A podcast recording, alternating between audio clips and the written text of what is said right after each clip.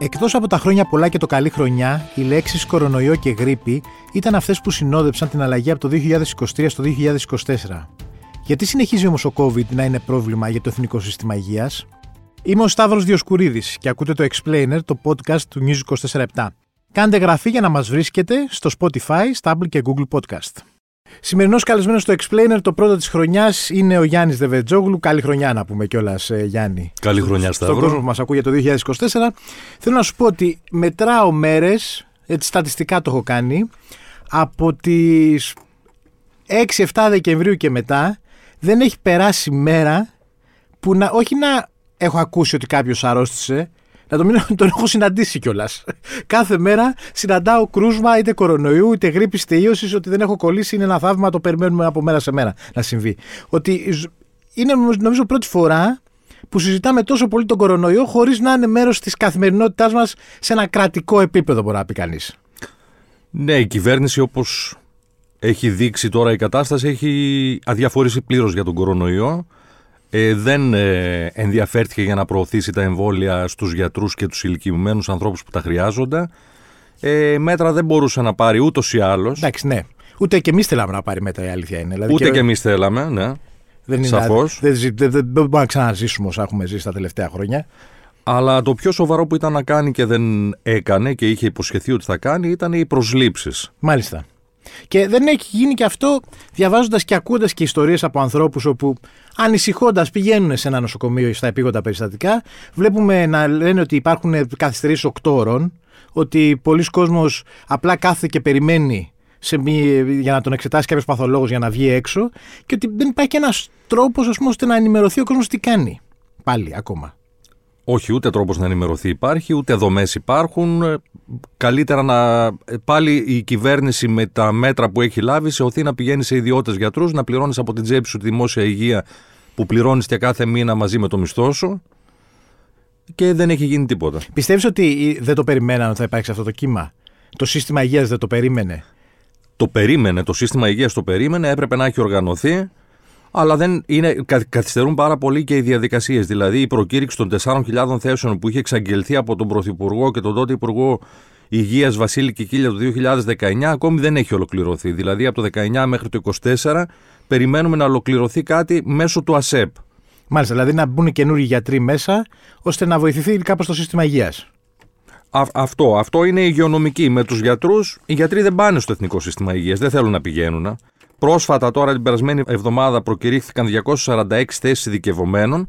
Στην ουσία επαναπροκηρύχθηκαν. Δεν προκηρύχθηκαν γιατί; Διότι είχαν βγει άγονες. Είναι τόσο λίγα τα χρήματα και τόσο κακές οι συνθήκες πολέμου μέσα στα νοσοκομεία, που οι γιατροί δεν δέχονται να εργαστούν ούτε σε μεγάλα αστικά κέντρα, γιατί είχαμε κάνει καραμέλα τα νησιά, αλλά τελικά ούτε τα μεγάλα αστικά κέντρα έχουν γιατρούς. Ναι, αυτό που λένε πάντως η άλλη καραμέλα που ακούμε τα τελευταία χρόνια με την εμφάνιση του κορονοϊού είναι ότι η Ελλάδα πάσχει όσον αφορά την πρωτοβάθμια στην περίθαλψη. Δηλαδή ότι έχεις ένα όχι κάτι πολύ βαρύ, πηγαίνεις, ας πούμε, κάπου για να σου πούνε δύο-τρεις συμβουλές. Θα έπρεπε να έχει λυθεί και αυτό, να υπάρχει πρωτοβάθμια φροντίδα υγείας. Πρωτοβάθμια τι σημαίνει ακριβώς; Τα νοσοκομεία είναι δευτεροβάθμια και τριτοβάθμια που πηγαίνεις όταν έχεις ένα σοβαρό πρόβλημα. Η πρωτοβάθμια είναι και αυτά τα, τα, τα ελαφρά περιστατικά που θα πας, θα σε δύο γιατρός, θα σε εξετάσεις, θα σου δώσει μια βεβαίωση, ένα φάρμακο και θα φύγεις. Δεν μπορεί να πηγαίνει ο άλλος σε νοσοκομείο, γι' αυτό είναι και 8 ώρε οι αναμονές. Όταν έχει πολυτραυματίες από τροχέα, δεν μπορεί να εξυπηρετήσει τον άλλον που έχει γρήπη και COVID και βήχε. Θα τον αφήσει να περιμένει. Θα, και είναι φυσιολογικό να τον αφήσει να περιμένει. Αυτοί οι άνθρωποι δεν θα έπρεπε να περιμένουν. Θα έπρεπε να έχουν μια δομή στην οποία θα πάνε, θα απεμφθηθούν κέντρα υγείας αστικού τύπου, όπως ήταν τα παλιά τα οίκα που τα είχε καταργήσει ο τότε Υπουργός Υγείας Άδωνης Γεωργιάδης, να δούμε πώς θα χειριστεί τώρα τη. Που είναι πάλι υπουργός. Που είναι πάλι υπουργός.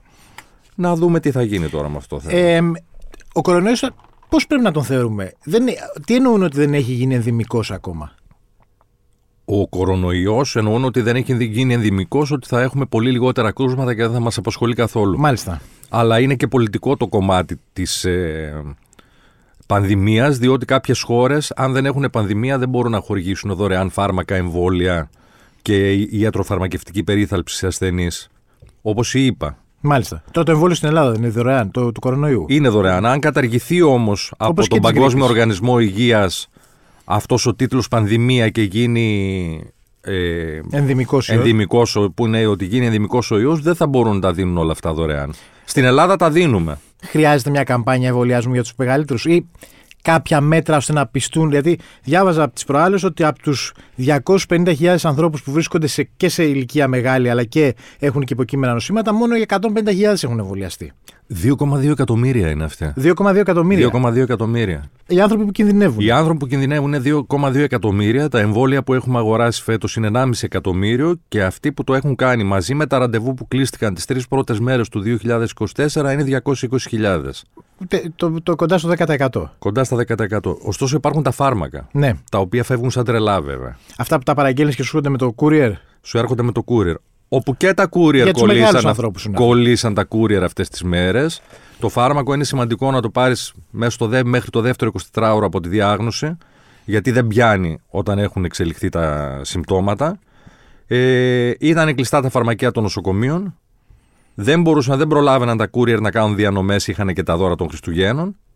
Οπότε υπήρξε ένα μεγάλο κενό εκεί πέρα και κάποιοι ασθενείς καθυστέρησαν μέχρι και τρεις μέρες να πάρουν τα φάρμακα. Οπότε είναι στην ουσία σαν να μην, σαν να μην δουλεύει το φάρμακο μετά είναι σαν να μην δουλεύει και απορούν πάρα πολύ για ποιο λόγο δεν έχουν πάει στα φαρμακεία της γειτονιάς αυτά τα φάρμακα, καθώς δεν έχουν ούτε ιδιαίτερο τρόπο φύλαξης, ούτε υπάρχει θέμα με τη διανομή τους. Να τα παίρνουν οι ασθενείς να εξυπηρετούνται παρά να στείλονται στις ουρές στα φαρμακεία του ΕΟΠΗ και στα φαρμακεία των νοσοκομείων, όπου τα παραλαμβάνουν τα courier μόνο. Μάλιστα. Ε, Επίσης, υπάρχει άλλο ένα χαρακτηριστικό ότι σε, σε πολλούς χώρους εργασίας δεν υπάρχει κάποιο πρωτόκολλο για τον κορονοϊό δεν ξέρουν οι άνθρωποι τι να κάνουν. Δηλαδή στην ουσία του, του, του ζητάνε η εργοδοσία να πάρει μια αναρωτική άδεια, άμα έχει. Άμα δεν έχεις αναρωτική άδεια, δεν ξέρεις τι να κάνεις. Ναι, δεν υπάρχει πια η άδεια ειδικού σκοπού που λεγόταν που όταν νοσούσε από COVID ε, μπορούσε να πάρεις πέντε μέρες. Υπάρχει η αναρωτική άδεια, η κανονική αναρωτική άδεια. Δεν υπάρχει κάτι άλλο. Μάλιστα. Γιάννη, ευχαριστώ πολύ. Ευχαριστώ εγώ. Ήταν ο Γιάννης Δεβετζόγλου, δημοσιογράφος στο News 24 Ακούτε το Explainer, το podcast του News 24 στο Spotify και στα Apple Podcast.